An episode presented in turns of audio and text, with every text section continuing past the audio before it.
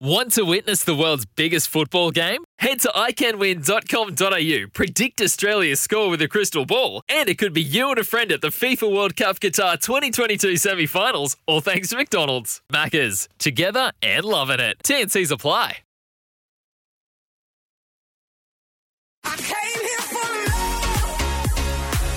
You're listening to the Monday Metrospective with Jason Bonnington on SEN Track.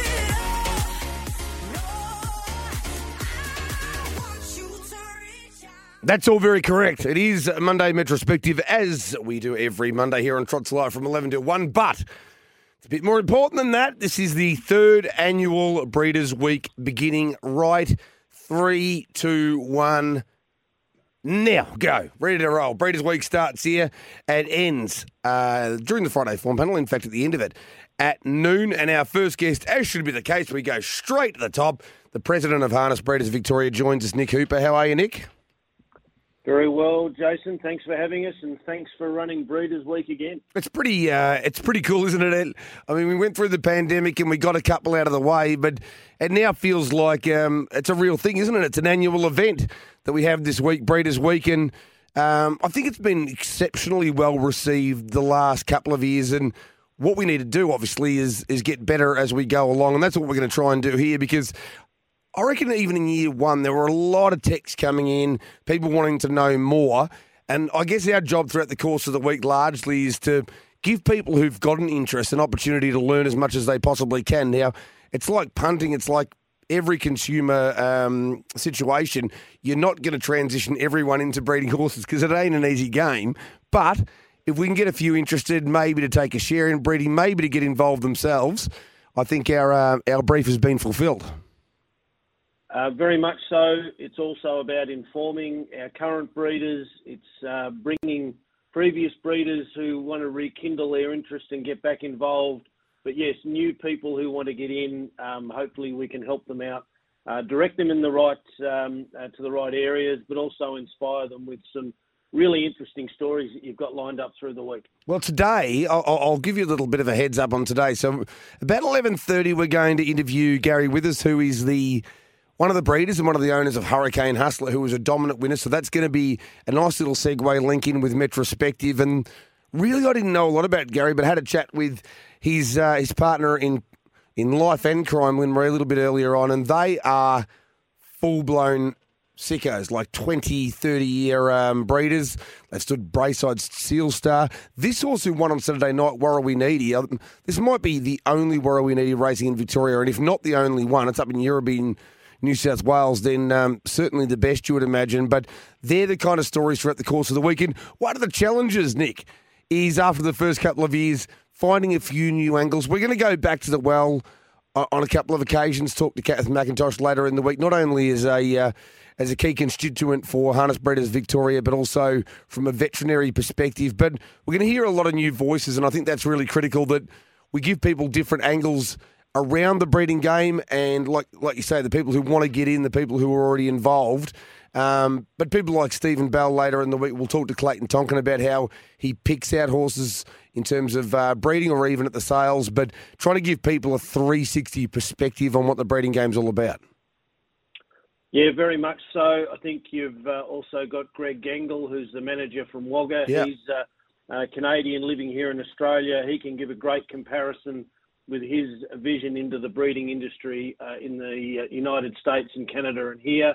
Um, John Peck, who is part of the Classic Families um, uh, team. Classic Families, if people haven't um, found it, is a wonderful uh, online resource um, which you'll talk to him about. So wonderful information there. So it really is a good lineup.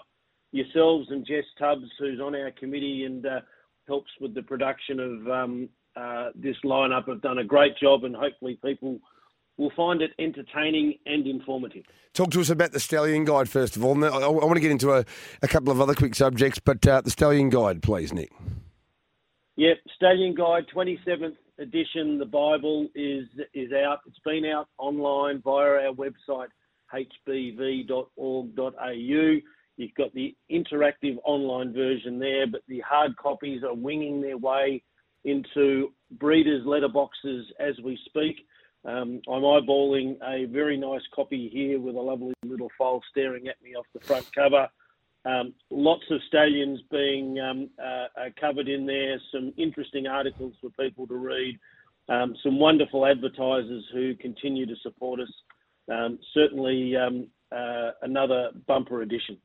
So hbv.org.au. What else can we find on the website? I, want to talk about an email that people can access this year for the first time in the three-year run of Breeders' Week. But hbv.org.au. That's the if the Stallion Guide's the Bible, then this is the um, the reference point to the Bible, I guess. hbv.org.au, the website.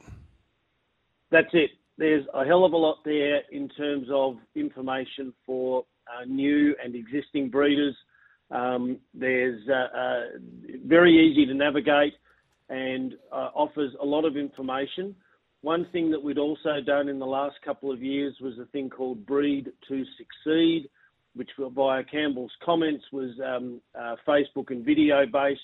If you find that out via the Starting Out tab, uh, you get access to a wide range of videos with a whole lot of um, uh, information on all sorts of um, breeding information, whether it be um, at some one end the technical stuff, at others others it's the stories of various breeders and what they've done, and also some of the um, uh, uh, the information that you can um, uh, search up to help you in your breeding journey. So lots of info there, um, very informative, uh, helps you to um, uh, find your way. Uh, breeder resources is another one via the breeding business tab lots of info there to point people in the right direction. Uh, and one of the uh, one of the great prolific researchers on uh, on breeding, the late Ian Daff. There's going to be uh, a new Ian Daff a, a, Memorial Award winner, and I think you're taking um, you're taking nominations from the public for this. Yeah, the Ian Daff Memorial Award is uh, certainly a well sought after uh, award, and yes, we're looking for nominations from the public for our members who have made an important contribution to the Victorian breeding industry. Uh, nominations are open, and once again, details for how to submit are on our website. So if you know of someone who's made a great contribution to breeding over the long term, then uh, please uh, nominate them because we'd like to recognise uh, those, especially some of the unsung heroes who uh, have put in the hard yards over a long period of time. Yeah, there's a lot going on there. There's a, it's a little bit like the uh, the Gordon Rothacker medal, but for breeding, where uh, there's a number of different factors taken into account. Now, there's always challenges. That's the nature of racing in totality, but certainly in breeding. But you've got an exceptional committee and have sort of had a, a relatively stable, incredibly strong committee for a fair wallet harness breeders Victoria. Talk to us very quickly before um, I let you go, Nick, about exactly where we're at in terms of the positivity, the enthusiasm around breeding in the industry at the moment? Uh, obviously, this time of year, the uh, uh, the sun comes out a little. The uh, what is it? The spring has sprung, the grass is whiz, riz. I wonder where the flowers is, and all of that sort of Pam, that Pam Ayres. Am I quoting? Anyway, we've hit spring. Um, uh, we've hit spring. Uh, there's always the optimism. I was at Kath McIntosh's Lower Long Farms yesterday for her um, uh, uh stallion parade, which uh, had a crowd of 150 or 200 there. That was fantastic. Uh, during the week, I got Brett Coffey's Alabar Farms um, glossy publication came in the mail. I think everyone gets a bit excited about the breeding season. mares are starting to foal. I've got one due to foal in about two or three weeks. So there's great excitement around and um, great opportunity for people to get involved. If you've got your mare uh, ready to foal, if not, if she's empty, um, have a good look at the guide, have a good look at the online options, get yourself involved because it's so important that we uh, breed the next generation of champions in the season to come. You're listening to the president of Harness Breeders Victoria, Nick Cooper. At the start of Breeders Week, we're launching it right here, right now on SEN Track. And I mentioned earlier, I, I hope you've got it in front of you there, Nick. Um, we've got a, an email this year. Uh, again, Jess Tubbs, great work from her. Um, set it up with Desiree Petit and the entire team there at HBV so that all these people over the last couple of years, we've done what we can to try and uh, re- I, I guess recircuit them to where they needed to go to learn more about breeding. But this year we've actually got um, we've actually got an email they can go to. Have you got that handy? Yep, it's we've tried to keep this simple. I know that your uh, switchboard got plenty of calls over the last couple of years. We do have our own email, of course, but for this week we've set up breedersweek at gmail.com. Simple, easy for everyone to remember. Breedersweek at gmail.com. That's breedersweek, one word. Um, if you've got any questions at all, please fire off an email. We'll have that uh, looked after by uh, our crew and um, uh, over the next week. So if you've got any questions at all, fire them through and we will do our best to help you out, direct you where you need to go. We will repeat that ad nauseum, ad infinitum throughout the course of the week. That email address. Nick, thanks for joining us, mate. And sit back, relax, and enjoy the next five days because we're going to have some fun. Yeah, well done. Really appreciate uh, SEN Track being involved again and uh, the uh, Trots Life team. And uh, enjoy it. I can't wait. It's going to be really good. There's Coomer. He's the president of Harness Breeders Victoria. This is the start of Breeders Week. For now, we take a break, find out what's happening with our sponsors. And when we come back, Steve Cleve to join me as we go through the retrospective review of the winners, the racing, and the headline acts from Saturday night at Tabcorp Park Melton.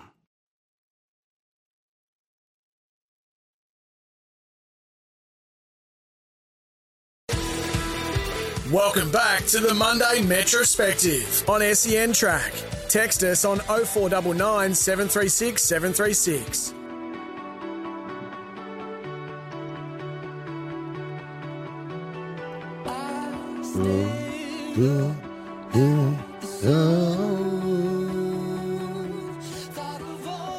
Welcome back to Trots Life. Breeders' Week has begun, but so too has uh, Metrospective right about now because Steve Cleve's about to join me. How are you, Steve?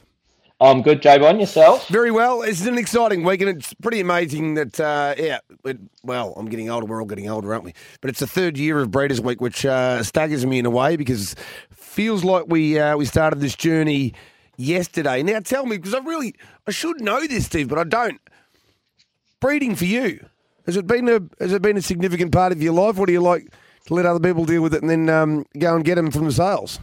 No, no, we've uh, bred a few for the last few years. We bred uh, Trade Cool and Mirakuru, and uh, we've got two mares. Mirakuru's mum's foaling in about a month's time, and Jesse's girl, she's already had one foal. She's about to drop another one uh, a little bit later on this year. It's a it's a pretty special thing, isn't it? To, I mean, you've done pretty well to start with. Mirakuru, we know, has got an enormous amount of uh, ability and Trey Cool as well, to be honest, but Mirakuru in particular. But this is, you know, breeding is the game. It's it's a really hard thing to get involved with, and you need to set yourself or, or realise there could be potential heartbreak around the corner. And it's not a cheap game either. But if you do get success down the track, and this is how people get addicted to it, then you get to see that horse from the very start of its career. And if you opt to keep it, then it's like a child, really, isn't it?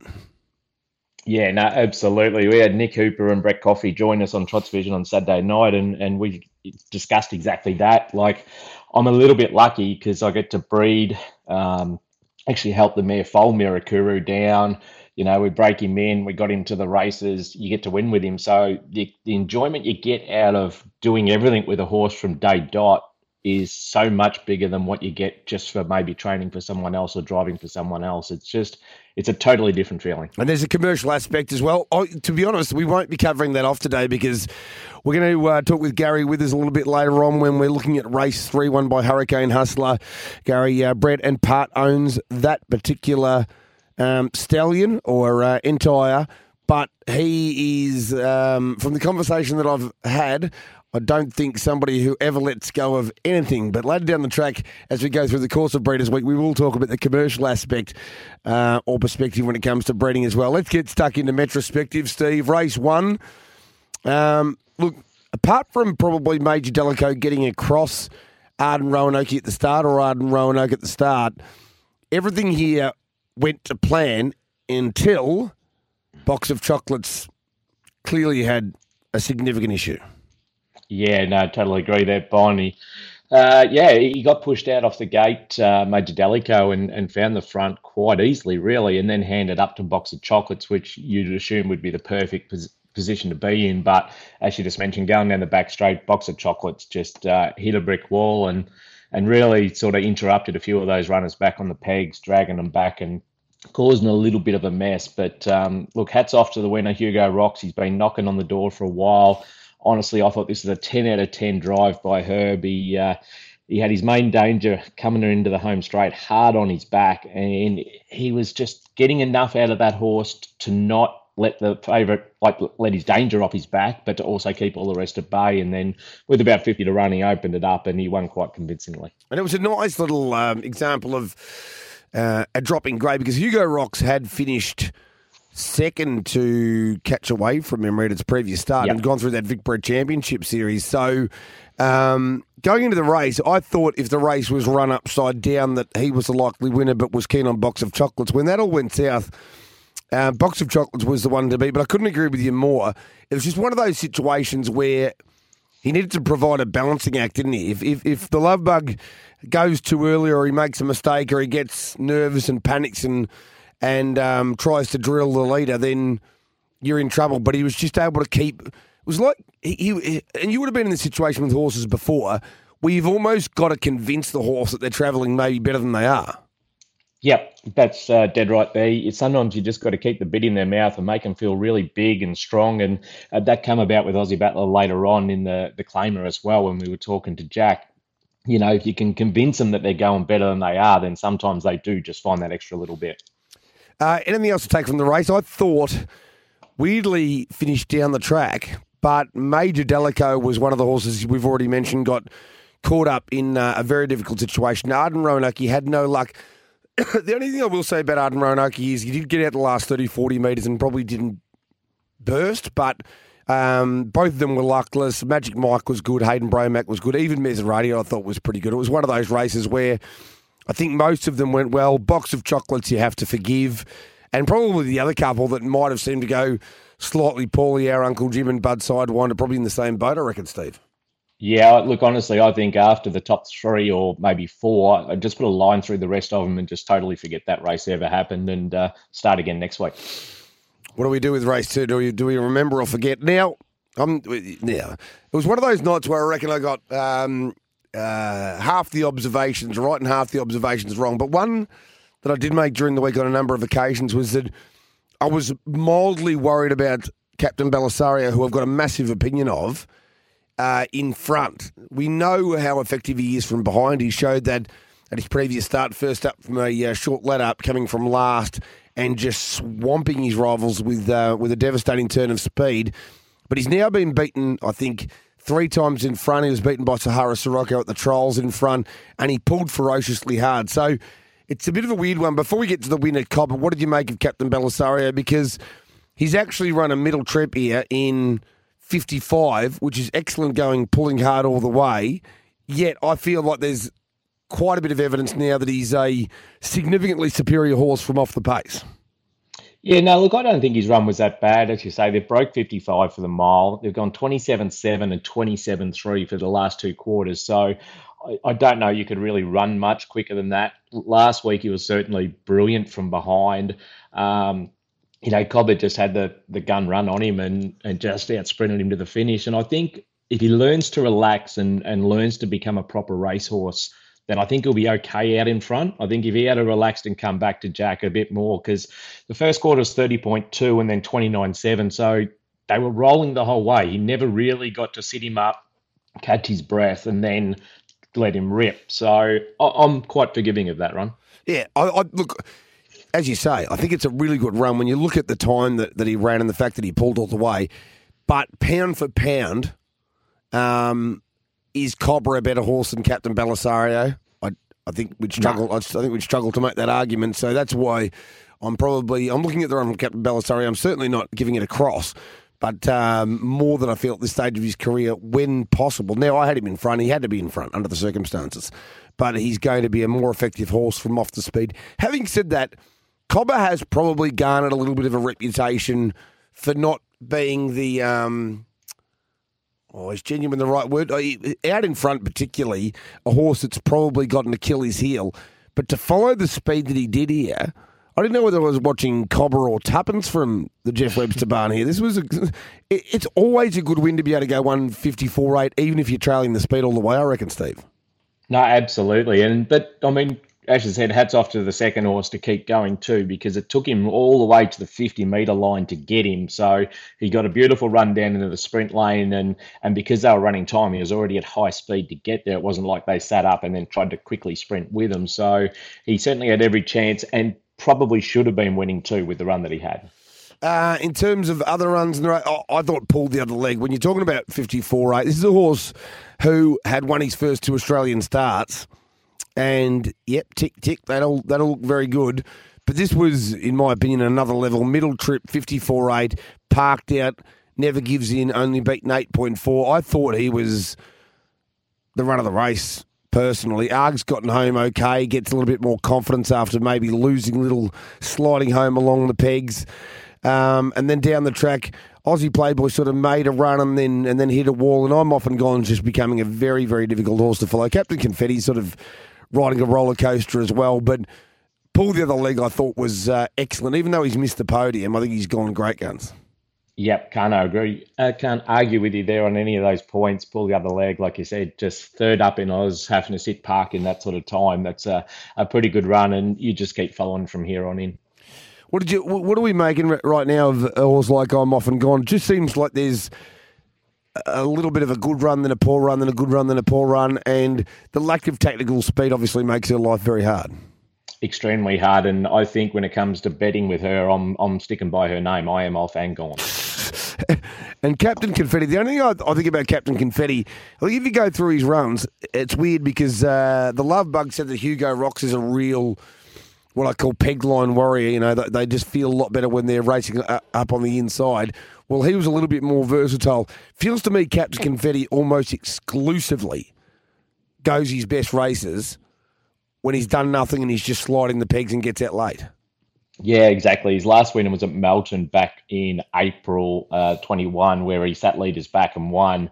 And since then, he's he's sort of teased a couple of times. He's had a third and a second uh, the only times that he's been in the top three out of about his last 18 starts. But every time he runs that third and second, you think, yep, he's close, but then he goes off again. So he's a bit confusing at the moment. Um, quite often with the Douglas horses, they, they tend to just race out of form and then race back into form. So I think they'll just keep rolling him around and hopefully he runs back into some form. All right, we're down two races here in the retrospective uh, review of events at Tabcorp Park Melton on Saturday night. When we come back, we'll talk about the winner of race three, Hurricane Hustler. But before Steve and I get launched into that, we're going to have a chat with Gary with Withers, Breeders' Week here to talk about um, why he went to Warrawee uh, up at Yirribee, how long he's been in the game. It's a, it's a fantastic story. So stick with us. News now, then back with Gary Withers. The SEN app is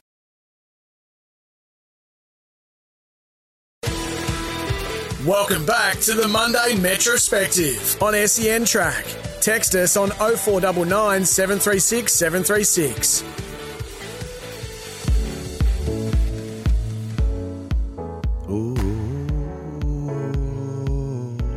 Welcome back. Trots Life Breeders' Week. Third annual edition, and uh, we've started off talking to HBV President Nick Cooper about the week ahead.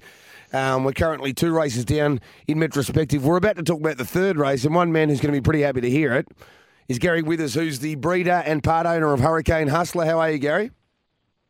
Jason, good. Good, thanks. Thanks uh, for having me. No, very happy to, to have a chat, mate. And to be honest, though, you, have got you've got something to live up to because uh, I had a chat earlier with your partner in life and crime, and if you um, can deliver as much information as she did, uh, you'll have done an extremely an extremely good job. You must have been a happy man on Saturday night. This was a very dominant win. No, he went really well. Everyone was really pleased with him, and sort of Craig was wrapped, and Jody had good reports. It was just a good night all round. Now I mentioned earlier we're doing Breeders' Weekend. Uh, I look, I didn't know your, your history, but you're a full blown sicko for breeding, aren't you? I mean, you've been you've been doing it for a very very long time, and uh, tell us where it all started because it didn't start yesterday. No, it started when I was a kid. Um, I, I, lost my father early in life, and sort of I used to go with a bloke by the name of George Henderson. He used to pick me up when I was about 12 years old and take me to the trots. And we used to go every week. And I don't know whether you'd know uh, Arthur White and his wife. They were bookmakers back then, and I used to knock around them in the committee room at the showgrounds. And you know, there used to be seven, eight thousand people there, and it just used to be a great night. And I've been hooked ever since. So, what, got you hooked into the breeding aspect of the game, though? I mean, generally speaking, people go out there, they might buy a small share in a horse, they get involved as punters, they get involved as patrons, as fans, but it's real deep diving to get into the breeding game. What what headed you down that path? Well, first of all, I, I, I bought a horse back in the 90s and I fell in love with it, but it didn't go any good. But um, its half brother was all right, a horse called King Lear and that's what started me. So then I went out and bought the mother, La Noire Cheval, and that's what that was back in the eighties. And, and, so, I mean, that is that's going back even further than uh, than than was indicated. So, all the way back there, and I'm sure you've had a little bit of success, but certainly this is a really nice horse here, and you've had Braeside Seal Star, who you stood as well. So, this has been like a deep, long term. Uh, probably is this a great passion of your life, really, breeding? Oh well, once you've had one, you can't help yourself. Like, and you know, to win races in Melbourne, we were lucky enough with Braeside Sealster win a Maryborough Cup, the Gamma Light, and also the Melton Plate. Well, you know, it takes a fair horse to do that. And back then, that's what really hooked me up because I bought the the four, the foal, which was Braeside Sealster, was a uh, orphan, and Sandy Yarnley had it, and I bought it off Whitelocks, which own those um, real good horses um, that Purdon had back, you know, 10 years ago, and it just sucks you in, and then you can't get rid of them.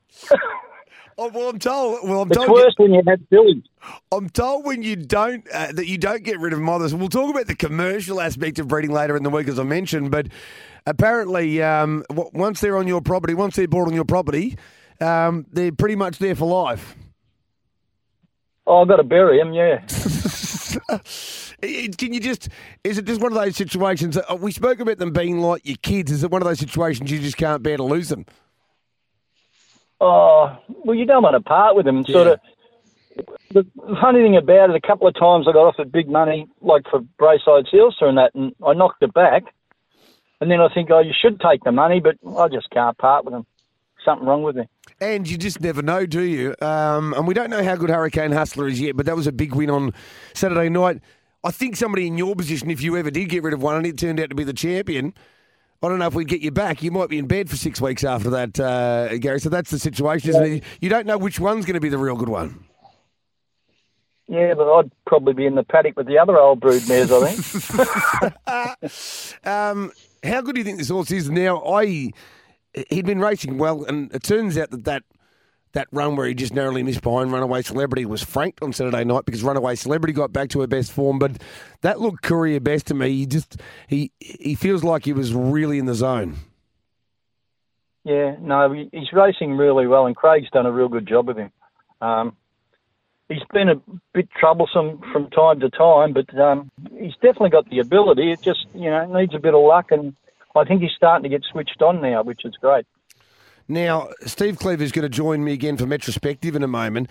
He'd like to know a little bit more about Warrawee Needy. I think uh, Jesse's Girl has a filly weanling by Warrawee Needy at his joint at the moment. I hadn't, I don't, I don't know a lot about this sire, and I'd like to know two things: why you chose him for Hurricane Hustler, and two, what your philosophies are generally after being in the game for so long about who you do like to go to and how much time you put into the crosses and all the rest.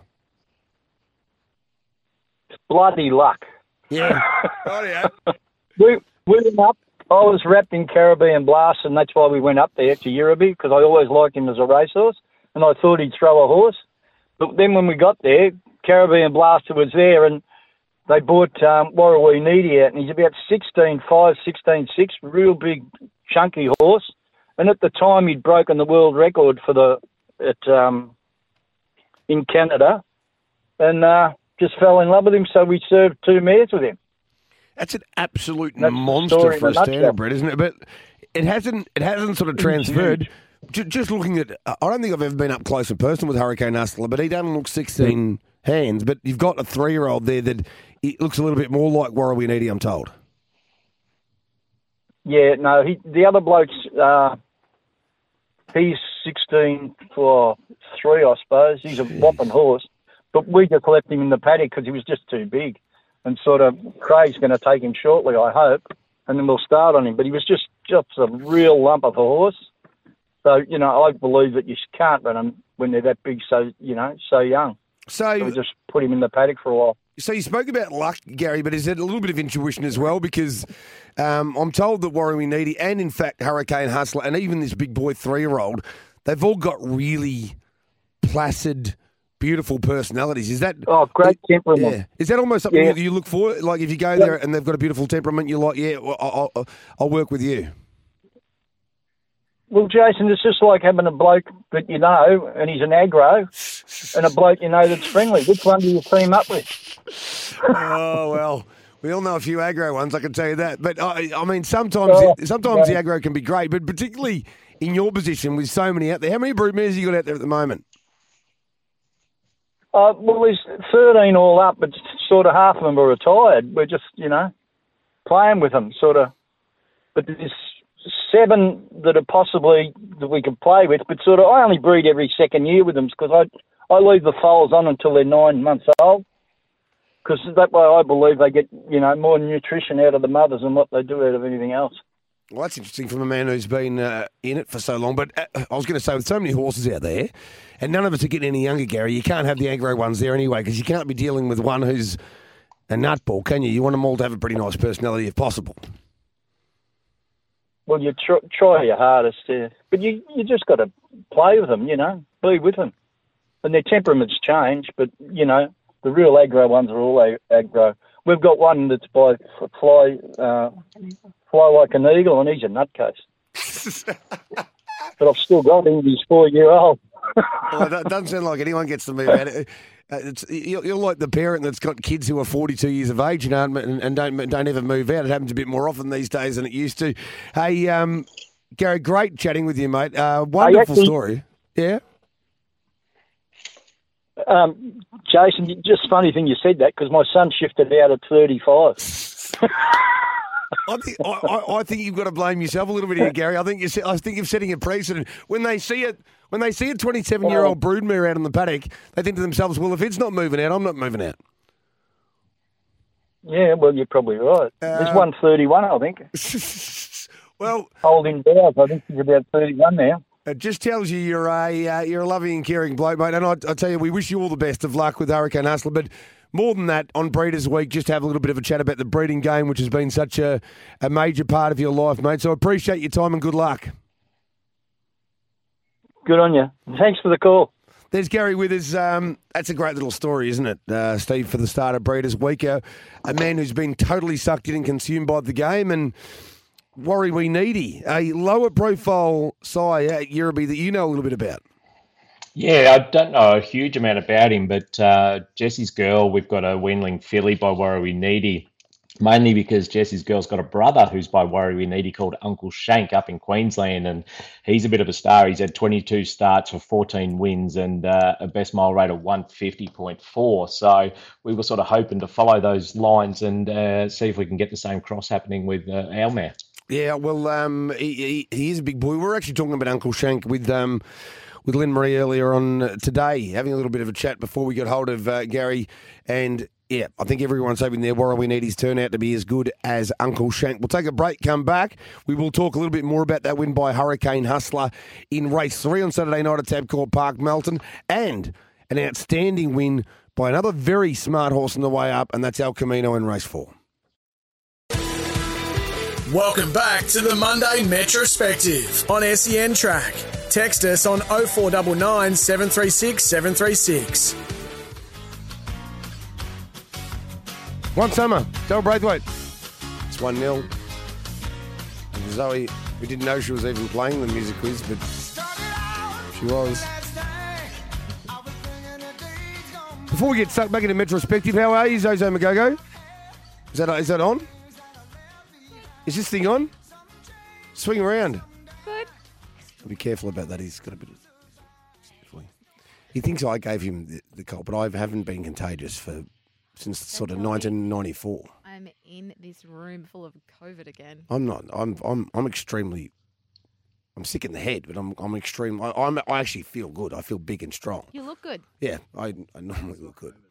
Um, just quickly, you feeling good because you had a little bit of an existential crisis we spoke about on air last week. That's why you asked Yeah. me. I totally forgot I even had that crisis. That's that's See, that, that's what we call a very short term existential. Yeah, yeah.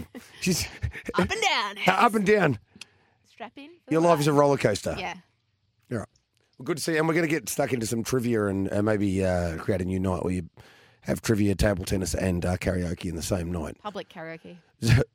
You know, I'd, I'd love public karaoke because Yeah, the more why pe- the I more pitched people it. that can. Exactly. We're performers, I've got, I've, I've got another song for us, by the way. Um, right, Steve Cleve joins us back. Uh, Metrospective, Hurricane Hustler was outstanding on Saturday night. I thought, Steve. Yeah, he certainly was. Jodie took him straight to the front and uh, never looked like he was going to get challenged from there. She kept him rolling and really pushed him out at the finish to end up winning by about 15 metres. So he was uh, back to his best, that's for sure. Um, yeah, I, I- think. I think better than his best. Really, it was um, it was a really dominant performance. The only other one really out of the race that I took anything from was talent agent. I, I was keen on Treacherous Rock. I can't really line up his last start win. I reckon it was at Charlton in in uh, fifty six eight over the middle to the performance that we got on Saturday night. But there was a scope. We haven't got the stewards report out yet. I feel like something must have been amiss. Although he is a slightly eccentric customer. Could you take anything else from the race other than Hurricane Hustler's gone well, Talent Agent's gone well, and a couple there that have been scoped we need to hear more about, and that's Treacherous Rock and a Perfect Dance? Yeah, no, that's about it for me too. Brian, I had Talent Agent. I thought it was one to black book off that run. It was uh, done a good job to make ground out wide from pretty much last and uh, get in for second. Dig your heels in, had the perfect trip on the leader's back. Over the odds actually went better uh, up in the death. Didn't want to hand up the death to Treacherous Rock when he came, so got up and working, stuck on quite well. And yeah, a perfect dance was just can't work out what was going on there. It had really good sit one one, and it's dropped out and and finished with treacherous rock about forty five meters behind the rest of the field. I'm going to do some investigation on this, and I don't want to put you in a difficult position, Steve. But I wonder. There seem to be, and I understand there's there's um, uh, greater integrity probably than ever before, and and the focus on uh, horses that have underperformed to try and give a reason uh, for the for the punters that backed them. It feels like on a Saturday night, there's more horses than ever that are probably going well below their best and then requiring a scope or a swab to find out exactly what's going down. And I don't know the exact reason for it, whether we're racing them a little bit too often or um, or the fragile, the more fragile nature of the breed, or a combination of, of all of the above. Uh, I, I, I don't expect you necessarily to, necessarily to agree with me if you don't, but are there a few more like that these days than 10 years ago, in your opinion? Yeah, well, the, the main reason for it, I think the integrity's been brought in that they must be scoped so they can try to find out if these horses have had a bleed. Um, sometimes horses will bleed internally and not externally, so it can really answer a few questions.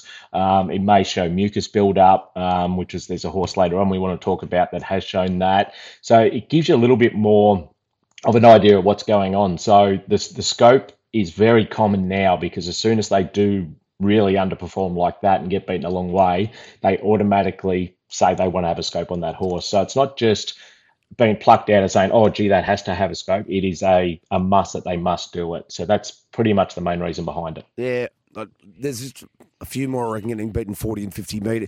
Race four um, was one of the highlights of the night for the two year olds. And Dan Maliki was super confident on the Friday form panel about El Camino. And I tell you what, he looks a really nice horse, though there was one that didn't win this race that will be my first black booker of the night, Steve. Yeah, no, it was a really good race. He uh, he drove in quite quietly. He's he's won a couple sitting in the death up at Leighton and and shown that he's quite tough. This horse, but um, Saturday night he, he just sat back. The Chris Alford was hanging back, hoping to get a bit of cover, but he didn't go around. He just sat on Chris's back, and I think he was more trying to educate the horse to see what he's got from behind and to teach him. And gee, when he let him down, he just burst away. He looks like he's got a, a really good future in front of him. Yeah, the, the margin was 9.5 metres, which is a fair margin, uh, you know, when you're talking about Saturday night racing, but it could have been even more. It felt like it was just a super dominant win. And talk about breeding by American Ideal out of Morgan Abbey. I don't think Morgan Abbey's had a star yet. Exciter's one of hers, but uh, she was a really smart mare. And normally, when they've got the ability that Morgan Abbey had, You will get a good one at some point. Rock and roll gig I liked in the race, had trialled well. I thought its performance was very good, but I was particularly taken, and I realised she'd been racing where um, where a couple of others here uh, were first up from a break, but Cheers to Lou really caught my eye in the concluding stages, Steve. Yeah, no, got up the straight really well. It did have the good run three back the fence, but um, when they hit the line, like there wasn't much between the the crew behind them. There was, you know, nine and a half metres from the winner, and then the fifth horse was 12.4. So they all sort of hit the line together. But I'd be watching Cheers to Lou going forward. I can understand your black book in that one. And uh, Doug's planner, first up from a break, will improve. Sweetheart Bart, I think, went very similarly to what we saw from the trial on Tuesday. And Vikings just, I know he's $51, but just a funny horse. Had won a trial at Shepparton betting rock and roll gig, but can't get my head around Viking. I don't, I don't know if I'd be sending the Viking out to lead my um, my, my party to war. No, that's it. And, and look, it was a quick last quarter, 27 2. So they were, you know, absolutely rocketing home. So those that did make ground just certainly got to follow in. Right, four races down, Metrospective. Day one of Breeders' Week as well. We're going to take short break, little link up, and I'll come back. In the start of the second hour, I will uh, address that that question from you on the text as well, and from across the Dutch. Stick with us here. Metrospective, Trots Life, SEN Track. Welcome back to the Monday Metrospective on SEN Track. Text us on 0499 736 736.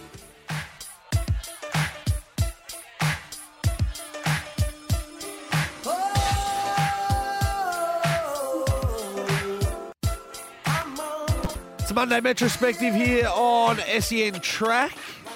Campbell Brown and Sam Highland with you after 1 p.m. today for Trackside. Don't miss that. We will podcast all the interviews as well that go that Bonners does on this program today. The second hour coming your way very soon. Just the two meetings for Brownie and Sammy to dig their heels into today. Kempsey's been abandoned, but we've got Queanbeyan as well as Wodonga. 0499 736 736 to join us throughout the afternoon. It'll be a fun afternoon, no doubt. Monday tracks are not far away. Make sure you tune in to that. But coming up next, second hour of Breeders' Week version of Trots Life here on SEN.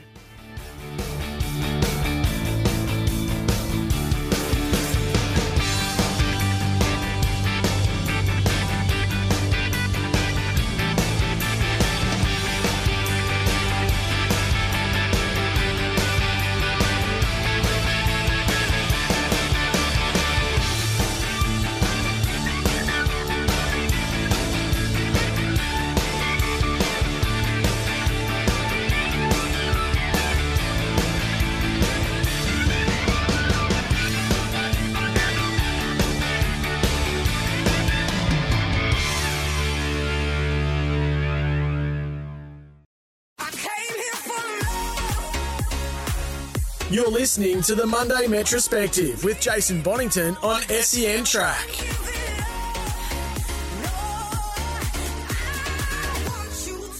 Welcome to hour two of Metrospective Trots Life. Every single Monday, 11 to 1, but it's also the start of Breeders' Week. Make sure you uh, check out, if you weren't able to uh, listen to them live, even if you were, you can check out the podcast of Nick Hooper, the president of Harness Breeders Victoria, launching the week at the very start of today's show.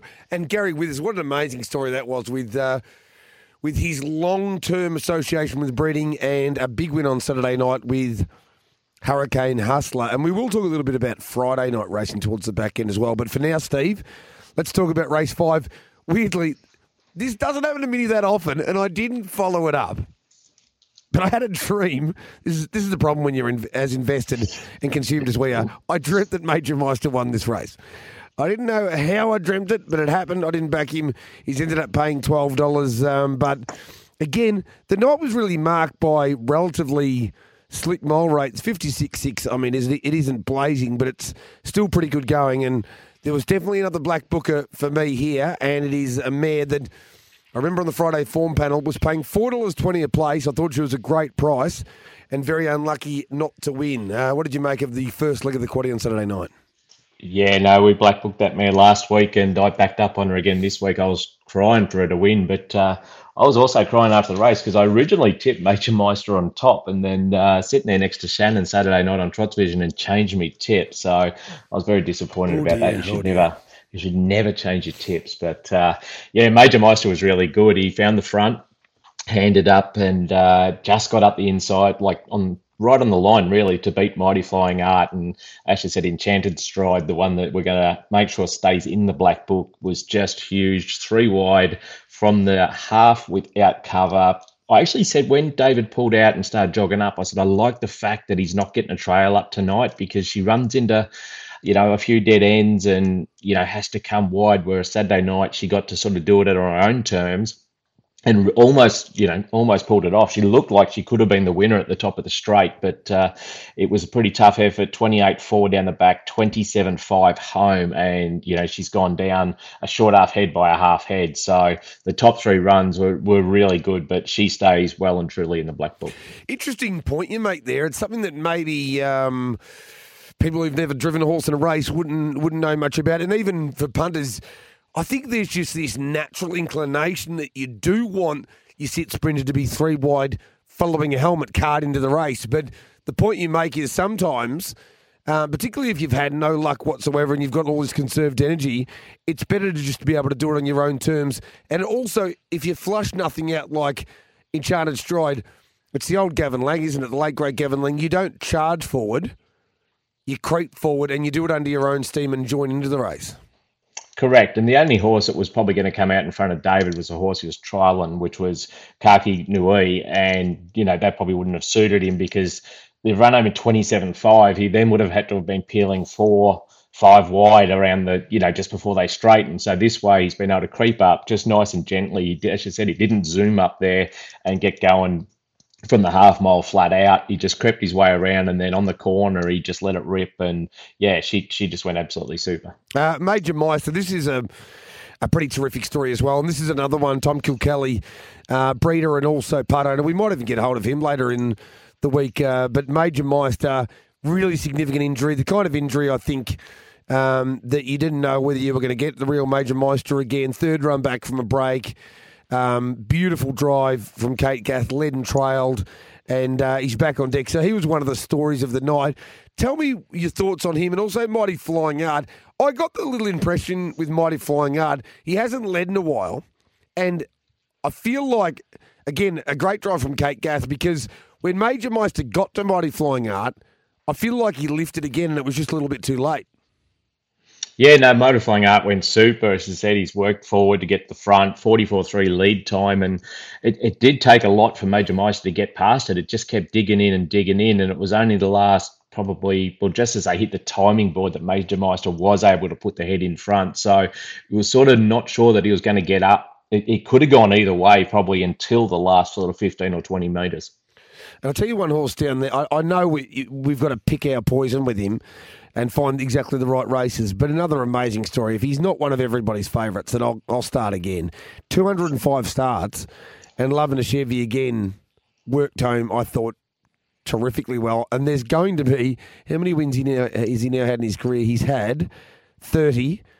Uh, it- it- there's going to be a 31st at some point.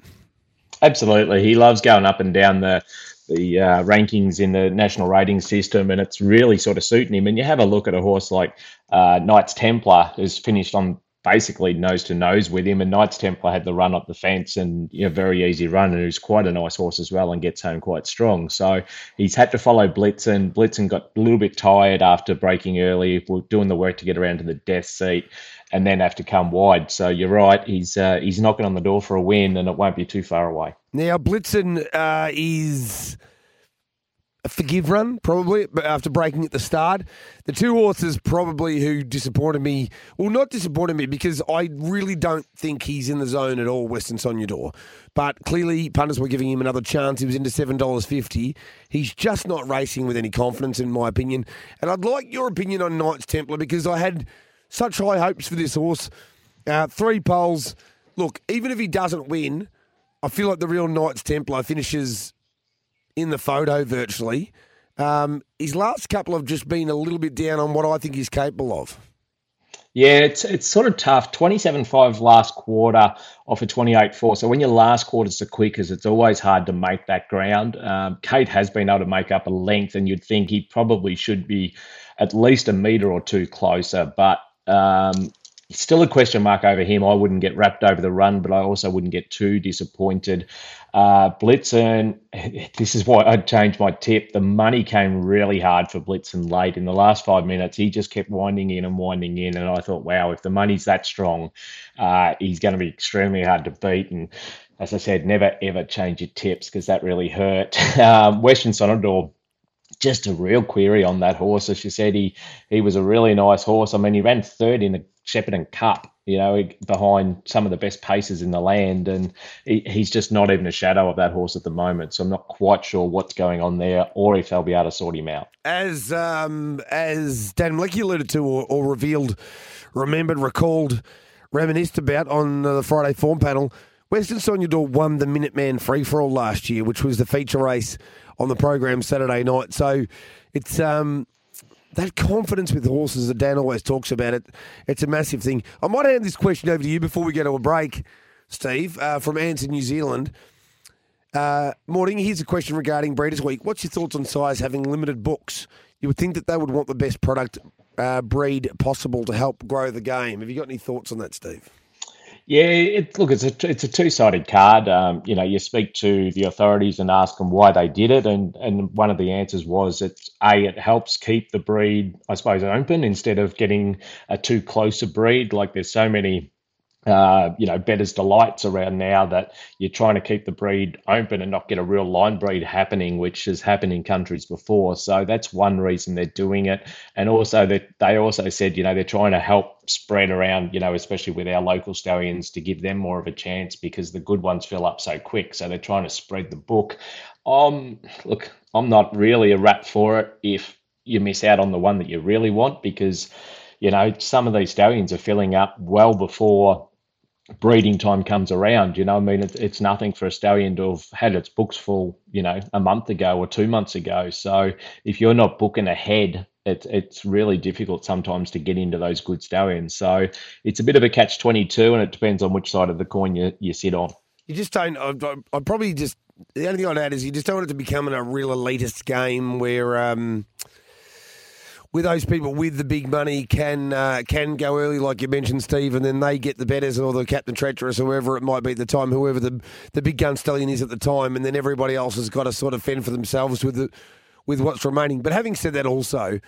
I just think even the Warrawee Needy story tells us that quite often you've got to get. Uh, it, look, I don't breed horses. I've never bred a horse, so it's probably not fair for me to say. But getting totally consumed with the idea that you can only get a good horse if you go to two or three stallions, I think is a, a slightly short-sighted, superficial notion, Steve. Well, so many times you see a real superstar come out and you go, wow, that's just got some strange poor breeding and, and it's not bred to be a superstar. But I suppose, look, when you're looking at bloodlines, naturally you want the best you can possibly get. But sometimes it's a matter of finding the bloodline that clicks with your mare. Yep. Um, we've had a few different bloodlines with Maximum Joy and and so far, the ones that have clicked, like Mirakuru, is the Western Hanover blood, but the Bettor's Delight blood didn't do anything, and yet Bettor's Delight's one of the great stallions in the world. So I'm looking at stallions and I'm steering clear of Bettor's Delights because it hasn't clicked in the past, but I'm trying to find that Western Hanover bloodline in a stallion to keep that going because so far it has worked with her. So yeah, it, it can just come down to finding what clicks with the mare, which then opens up which way you breed. Excellent, excellent insight from you, Stephen. My favourite uh, standard bred or pacer of all time, Mel Park Major, was by Ericles. I don't know what else he did. Right here. Break time. Back soon. Matriarch Pace final we'll talk about. And also that Minute Man Free for All won by an amazingly gifted horse named Honolulu Bay. Welcome back to the Monday Metrospective on SEN Track. Text us on 0499 736 736. On a hippie trailhead full of zombies. I met a strange See one man from a land down under. made me nervous. Nick Kyrgios. Nick Kyrgios, for those, I know, I know you're listening to Breeders' Week. And it's hard to concentrate on two things at one time, but Nick Kyrgios has just defeated the defending US Open champion and the world number one, Daniil Medvedev, in four sets. And uh, Todd Woodbridge said it's the best Grand Slam match he's ever seen Nick play. And I've got to tell you, I haven't been his greatest supporter. I feel like he's starting to switch on.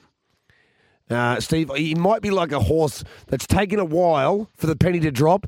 He's about a six or he's about a six year old gelding at the moment, but it's starting to drop. I think because he's starting to play a lot more consistently, and who knows, his greatest achievement will be if I actually come to support him, and I feel like I'm starting to head that way. Well, you said he feels like a six-year-old gelding. I think that would actually help him if he did get gelded, because I am just, I am so not a fan. I Nah. look, the guy's got talent, but I just can't handle his disrespectfulness. It's just, you just don't treat other people that way, and you don't carry on like a pork chop. I mean, have some flair and everything else, but seriously, geld the guy and let him, uh, let him mature. I'm with I'm, I'm with you. He, he's uh, I was actually uh, supporting Djokovic when they met Wimbledon to beat uh, Kyrgios, which seems very un-Australian, but he's he's he's got jerk qualities. But um, maybe he can turn around. Maybe the ultimate gear change might be what's required. Race Think six so. was the Matriarch Pace Final, HBV Stallion Guide, Amarillo and Matriarch Pace Final. And by the way, just a little tweet coming out from the team at Harness Breeders Victoria uh, about you, Steve, discussing how there's plenty of value to be found when finding the best sire for your mare. And there is a Breed to Succeed series. If you go to the Harness Breeders Vic um, Twitter page or their socials at the moment and click that link, teaches you about researching pedigrees and golden crosses, and um, it's that kind of education. Sometimes that that can ensure that you you, you do get a very good horse, and if even if it's not a- a time yet where you're ready to breed, get you excited about breeding, get give you the idea of how maybe you can find some loopholes in the system. Right now, lead time in the matriarch pace final was staggering. So uh, Mick Bellman, Ding Dong's got around early with Doug's babe. And uh, he's had one thing on his mind, and that is we'll get around, and I reckon we can find the top here. And probably to go along with that, Steve, was the idea of getting the Wolf, who was favourite in the race, back to three poles and put Geordie Leadham in a difficult position. But ultimately, that lead time put everybody that was at the top end in, in a difficult position.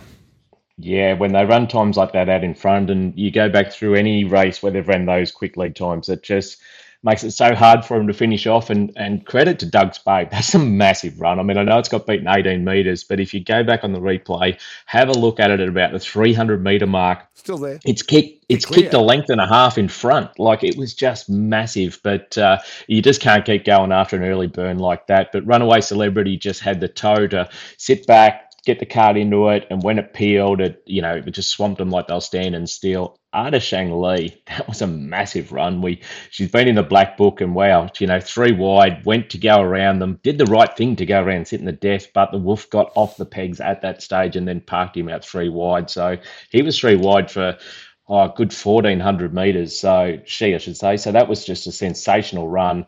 Uh, Better Robin, one we mentioned last week. I liked its run last week and said it should improve off that. We got really good odds. I think we got $4.70 or $5 a place on it. It stuck on really well, but just didn't have the toe to go with Runaway Celebrity. But Runaway Celebrity was certainly back to her best and, and showed that real quick bit of toe that we know she's got. Yeah, I said the same thing on the Friday form panel about Ruby Wingate, who was about 460 a drum. Sometimes in these races, particularly these mares only races, um, where there's wide class disparities, um, you just got to throw uh, mapping out the window when you're doing your form, at least, and look for the ones that are going the best. Art of Sheng Li is in indelible ink in my black book. Yep, couldn't agree with you more. Amazing, amazing performance again. And she's proving to be one of those uh, rare horses, Steve. So there's horses who um, uh, are great at showing good early tactical speed, then dropping anchor. They need to be at the top end. Some like to race tough. Some like to come from back in the field. Some need the pegs. Um, Art of Sheng Li's proving just give me the right ki- kind of race and I'll do whatever's required because she's tough. She's got good gate speed when she draws the front line. Um, she's got a good turn of speed. She's developing into the kind of mare. I'm not saying she's going to go all the way to an you know an extremely extremely high level, but I think she's going to win a pretty nice race somewhere along the line the way she's going.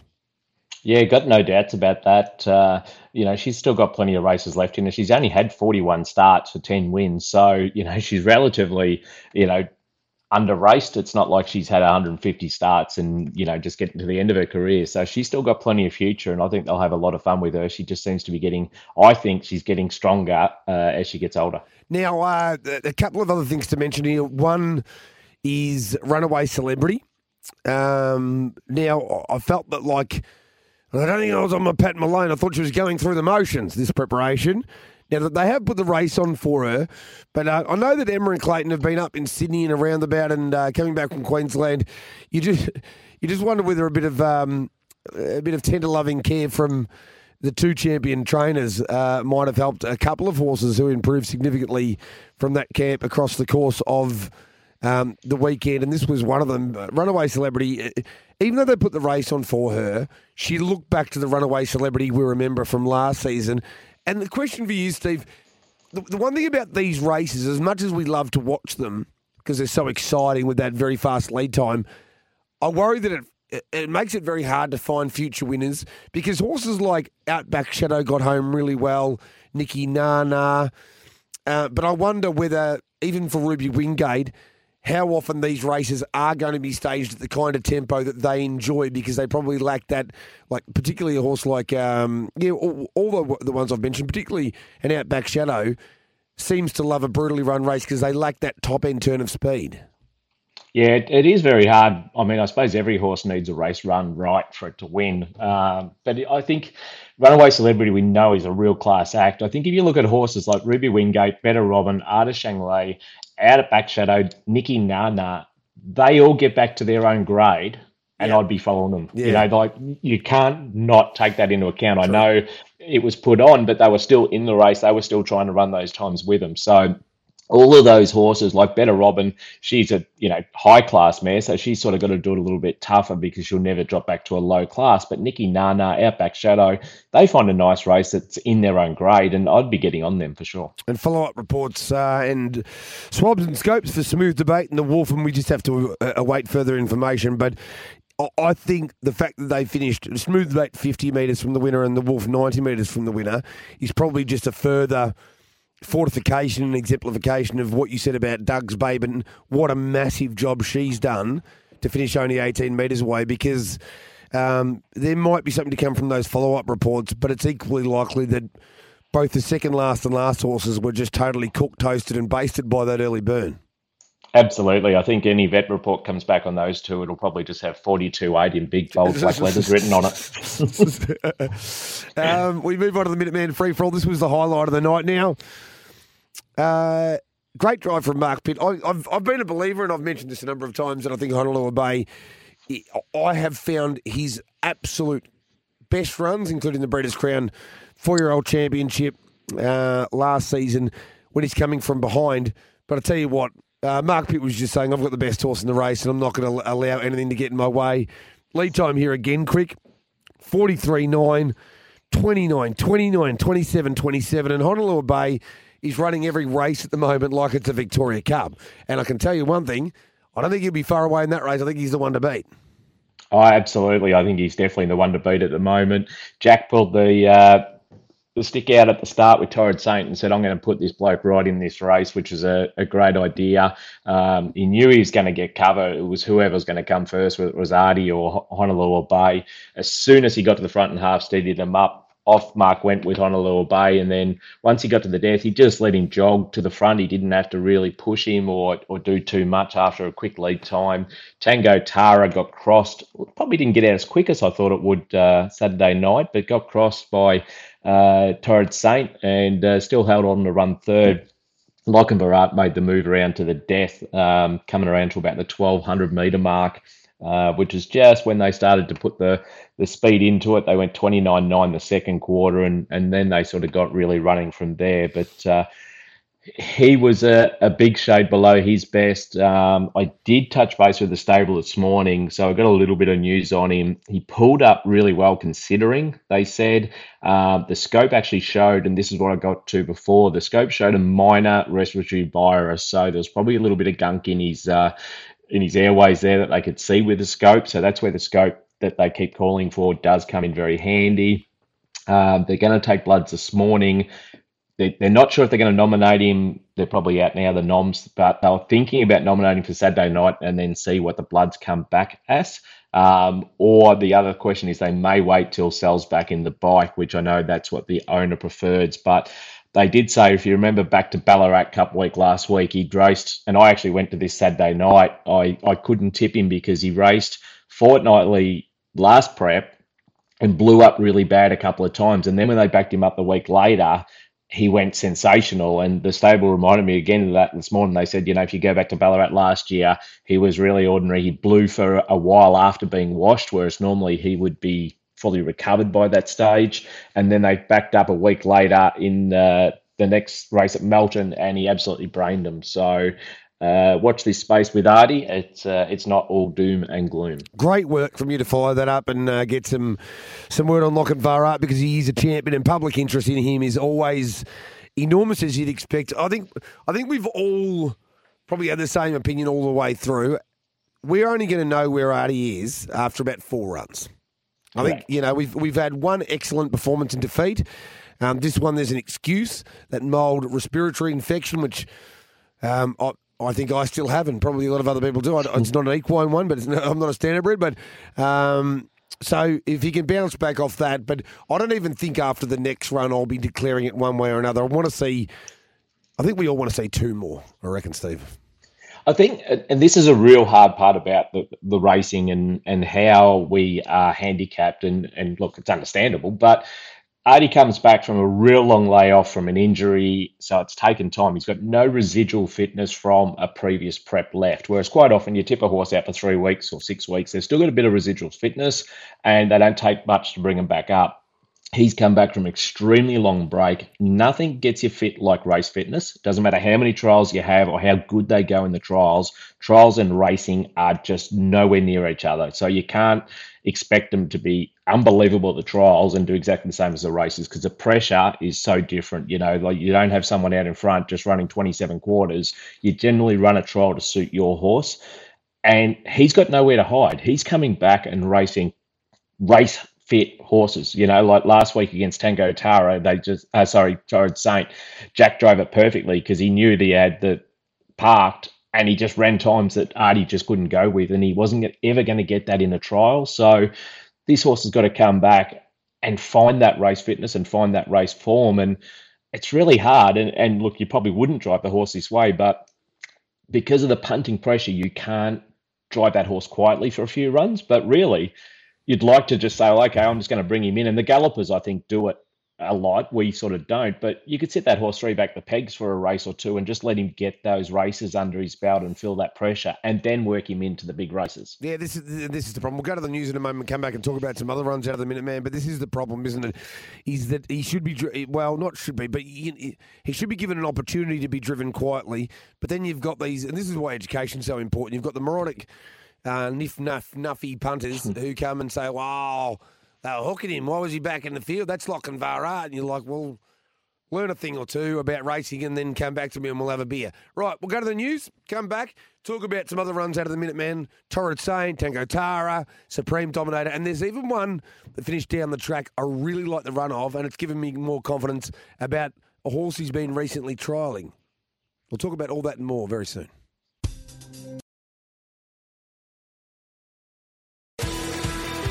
Welcome back to the Monday Metrospective on SEN Track. Text us on 0499 736 736.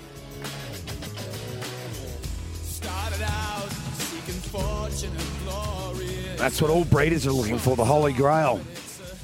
Something to um, something to hang their head on, a champion. And you never know where they're going to come from.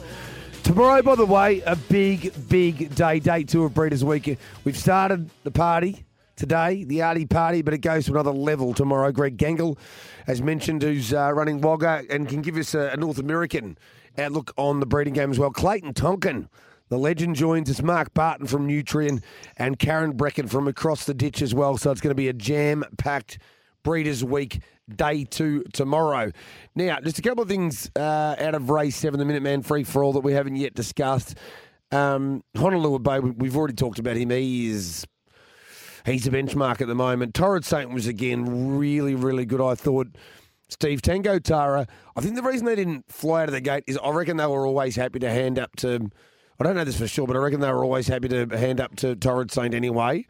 Um, and those horses are going about as well as each other. And I, that that's been all the way through the preparation, not just on Saturday night. They've just been going very, very similarly, even though Torrid Saint probably looks like he's going a little bit better. There's not much between them. Supreme Dominator, I thought was good, hadn't had a run for a little while. And the one down the list that I um, that I liked, even though he was beaten 15 metres, Bulletproof Boy took off in that 27-6 quarter.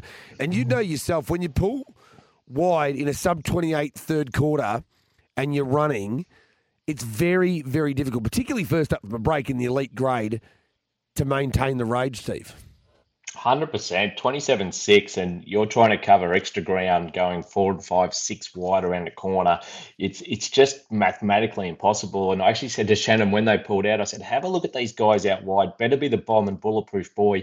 If you if you go back and watch the replay and, and watch them in slow mo around the corner, you could see them. They had their heads down and they were trying their absolute backsides off to just to be able to run that speed. And the fact that they made ground doing it, it was excellent to see. And and then Supreme Dominator sort of got out underneath them, and yeah, they were excellent runs. So it's it's an exciting time going forward because there's some really nice horses going around. But Honolulu Bay, he is just an excitement machine. He's different gravy at the moment, isn't he? I mean, we've always known he had the ability, but right now, what he's doing, he's and he's he's so glamorous. He looks the part. He looks like a rock star, and now he's absolutely racing like like a rock star. He has all the way through. There was just that little period early doors where um, a couple of things went wrong in big races, and I think people got an opinion of Honolulu Bay that wasn't really right, wasn't It was. It was like, I think they thought he was a little bit of a a, um, a flat track bully, but that's not the horse we're seeing now.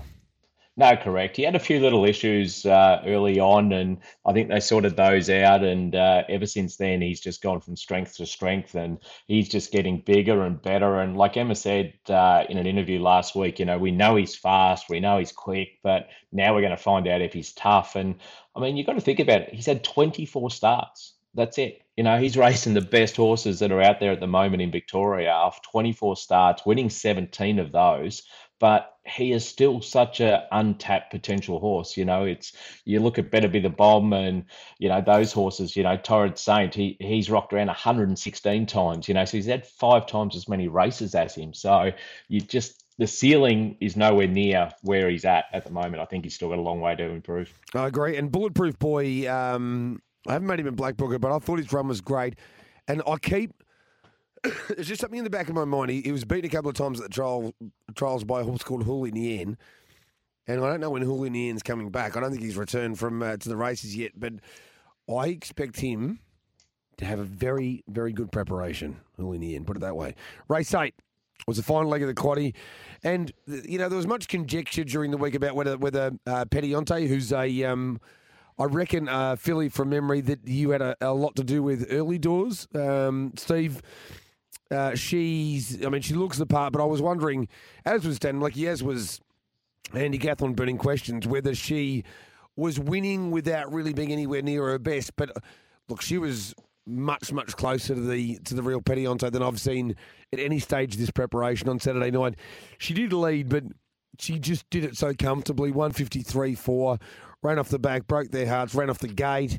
Uh, there were other good runs in the race, but um, yeah, she's that was that was more like the real Petillante for mine. Yeah, absolutely. Amelia, as uh, she's Amelia, affectionately known at the stable. Yep, she's uh, she did do a little bit of work here early on before her two-year-old started racing, and from day one that she was here, she could just run. It's it's just amazing. She just had natural athleticness and just wanted to get out and run, and and just didn't want to be sat up, and that sort of suits her that style. She just likes to free run. And I asked Mark because I noticed I I missed her previous win so I didn't know if she had it on, but she had a hood on Saturday night, and Mark said it was on the start before. And the start before they said was a really good looking win. A few of her wins before that were pretty plain looking, but you know, as Dan says, an ugly win's better than a, a pretty loss. But having that hood on just would switch her mindset on and I, I tipped her on top because as soon as I saw that, I thought that's going to really suit this filly, and she's going to get out there, and that'll just keep her mind on the job and get running, and that's exactly what she did. So it was terrific to see her getting back to what looks to be her best, you know, leading up to some nice races going forward. Plenty of other good runs in this race. Um, I, I've got a big opinion of Beach Memory. She was returning from a break of a couple of good trials up there in the Goulburn Valley, and uh, I thought her run was excellent. I thought Venetian was very good. Our little jet couldn't have done any more than she did. If there was a slightly disappointing run, maybe it was Heavenly Sign. Aussie Joy was taken off the gate. Um, they finished third and second last, uh, respectively, or second and third last, respectively. But Petillante was in a, a league of her own, but I think particularly, well, we know our, our, little Jet's a nice horse, but the second and third horses here, Beach Memories and I think Venetian, can both be followed with a fair bit of confidence in their right races, Steve. Absolutely. Well, uh, the second horse, Beach Memories, was first up since March, so that was a terrific run. Worked around, sat in the death at the bell, and uh, and we really stuck on well, only getting beat 4.6 metres. And same with Venetian, hit the line really strong from three pegs, and certainly one watching forward. Uh, we'll get through one more race before we go to our uh, our next break. Race nine was well. Oh, well. Well done, Jackie Law. Well done. Uh, uh, did the job. Uh, best betted Aussie battler on burning questions, and I sort of said, "Are you sure? Do you not want to go with somebody else?" But he's done this a couple of times now, Aussie battler. I mean, seventeen hundred and twenty metres, one fifty eight won the mile rate. It was one of the slowest mile rates of the night in a hundred thousand dollar claimer over a mile. Talk us through it, Steve. up. Yeah, just unbelievable. Jack did this at Bendigo going back five starts ago, and he got away with it again last on Saturday night. And and this is the sort of thing when you've got a field full of probably sit sprint horses, you've got the gate speed, you've got the barrier one. He didn't even work to come out the gate. They went 7.1, and Jack said that's generally the lead time they run when they're restraining him, not going forward. So he, he got the front so cheaply, and then 31 and 32.6. Like you just don't run 32.6 on a metropolitan meeting on a Saturday night at Melton. And then once they started to make their moves, 28.7 and 26.8 made it mathematically impossible for anything to get down and, and beat him, especially the ones coming from last with Bernie Winkle and Selectic. And yeah, it was just uh, it was a 10 out of 10 drive. And honestly, the others let him get away with it. And uh, fair play to Jack. I, know he got fined for going too slow, but uh, I think he'd be happy to cop that. He's, uh, you know, I I wrote a full article about him in the uh, Herald Sun the other day. He's an exceptionally good driver. He just, he just thinks through it. He just, he's just clever. But, but the big advantage here, when you, when no one's frightened of you, that that's the key here, or was the key here, wasn't it, Steve? I mean, they're all looking around for each other. They're playing ducks and drakes.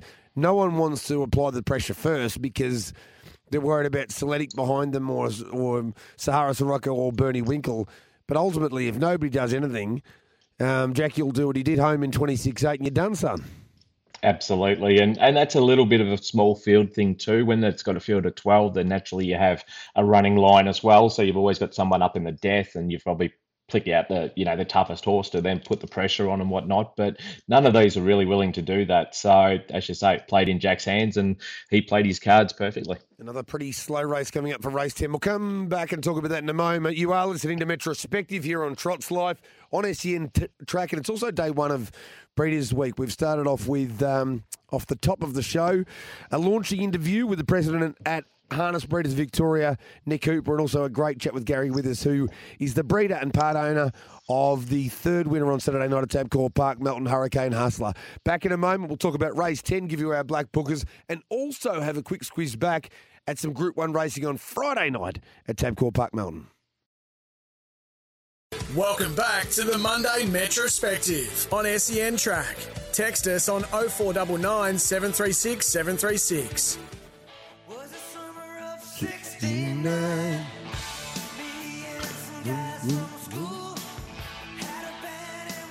Welcome back to Trots Life, Metrospective Edition every Monday from 11 to 1. Steve Cleve joining me.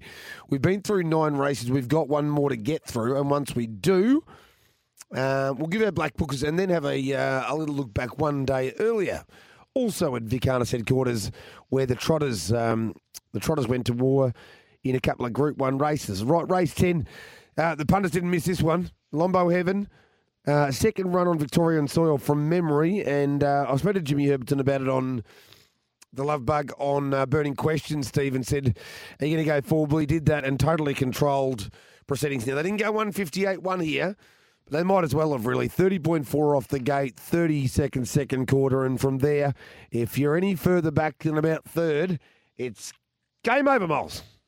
Yeah, absolutely. Herbie uh, bookend the the meeting, driving the first winner and the last winner. So he's had a good night. But Lombo Heaven, he, like you say, he took the front, took control, controlled the speed, and and just drove a perfect race. Balenciago got the sit leaders back, had absolutely every chance to get beaten just under four meters. Mustang, I thought, went really well. It breezed throughout, and it's finished just four and a half meters off the winner. Monsieur Delacour, look, I thought that was probably a shade disappointing. Really didn't hit the line strong. Rock and Bugatti went good, and guilty by the beach actually is probably one to watch there. It was sort of held up a bit up the straight, but the winner was just far too good, and and Herbie just outdrove him in that. It was just a perfect drive. Yeah, I, I look, I, I was pretty confidently with Monsieur Delacour as well. Pretty hard, isn't it? I mean, it, I would have expected a little bit more, but they're home in 55 8. It's been beaten 4.7 metres. When, when you have these finishes, it's no different. Uh, the thoroughbred's exactly the same, Steve. When you've got 5.3 metres separating first to seventh, it's pretty hard to work out the race, isn't it? I mean, they've all they've all nearly gone over the line together. They have, but I suppose the only way I look at it in this way with, uh, say, Monsieur Delacour, didn't have to pull out and really get going until about 250 from home. They got home in 28.3, which is a slower quarter than the third quarter. So that sort of suits the swoopers to get home a Yeah. bit better. It wasn't out doing any work in the 27.5. So that's where I say it's a little bit disappointing. If they went 28 3 and then 27 5, then anything that made ground, you'd be saying, wow, just get on it next start. But that's where I was a little bit disappointed when they had the chance to make the ground. Might go through um, as because we're in Breeders' Week just very quickly before we go to our um, our black bookers. The breeding of all the winners. Hugo Rocks by Pet Rock out of Hanover Chance, a Holmes Hanover mare. Cobber by a Rock and Roll Dance out of Star Cross, an Art Major mare. Hurricane Hustle, we mentioned by Warrawee Needy at uh, of I'm Supernatural, uh, a Live or Die mare. El Camino's by American Ideal out of Morgan Abbey, beautifully bred out of Aces and Seven, or by Aces and Sevens. Uh, Major Meister, Art Major out of a Light Jägermeister, or Jägermeister, who was a pretty nice horse. Uh, and that goes back to the In the Pocket line. In the Pocket was the sire of Christian Cullen and Courage Under Fire back in a golden era for him. Runaway Celebrity by a Rock and Roll Dance out of Celebrity Ball. Another one of that incredible breed that goes all the way back to Larrakia Lady for um, for Bruce and Craig Cameron and Peter Gleason. Honolulu Bay by Somebeachsomewhere out of National Gallery. Unbelievably well bred. She was a superstar mare. Would have been even better if she hadn't had injury issues. Petillante by Somebeachsomewhere out of Art de Triomphe. So another beautifully bred commodity out of uh, or by Art Major is Art de Triomphe. Aussie Battler by Sunshine Beach out of Miss Laura Jane and Talented Mare by Armbro Operative and Lombo Heaven by Rock and Roll Heaven out of Pretentious Lombo by Bettor's Delight. Black Bookers for Saturday night first, Steve, and then we'll take a short break and come back with the Friday night Black Bookers.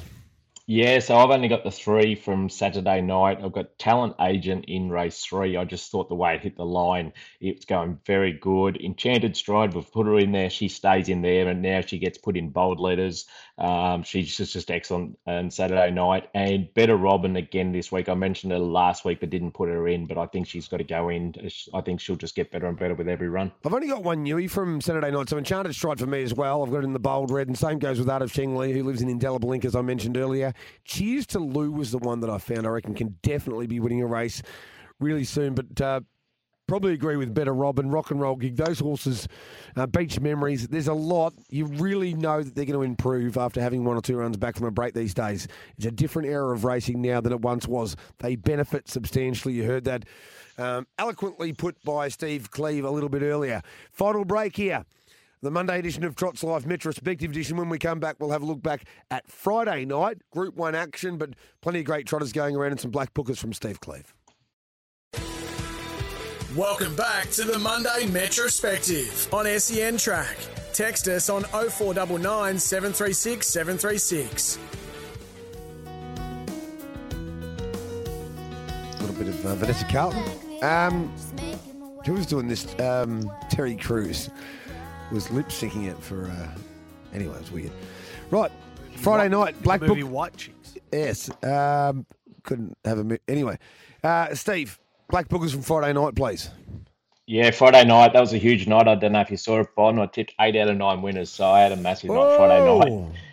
we kicked off well and we got Baltic- Baltica home at eight dollars. We got on early, so it was a great night. I, But, uh, yeah, I, I, I had a, an incredibly good punting night myself. It was one of those people often have this opinion, don't they, about the trotters? It's going to be harder, but like it just went beautifully to plan, didn't it? And I just love, I love Baltica as I tweeted out. But who were the who were the ones that caught your eye? Yeah, actually, gunning in the first race, I thought it got home super. It was first up for 12 months and it's run out of its skin to run second to Baltica. So it goes in the black book.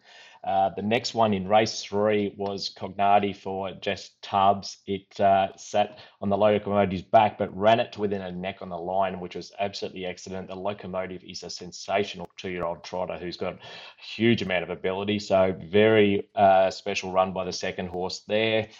Then quickly down to, and I know it's probably hard, but Plymouth Chubb, you've got to put Oh, him in your black yeah, yeah, book. yeah, He's not going to be any odds, but boy, did he sprint. He, he His run was huge running second. very It really caught your eye. Uh, Powder Keg, he went unbelievably well uh, in race eight and backed that in race nine. So there's my black bookers. Well done, Stephen. Also, well done to Yabby Dam Farms, who uh, bred four of the winners on Friday night. And a really interesting story, Amandine, is by Village Mystic, who's only got very limited falls on the ground here from um, from Frozen Semen, but is a superstar over in Europe. So, a bit more breeding information. Well done to Steve Cleve, well done to JD, well done to J Bond. Trackside coming up. Goodbye. Goodbye.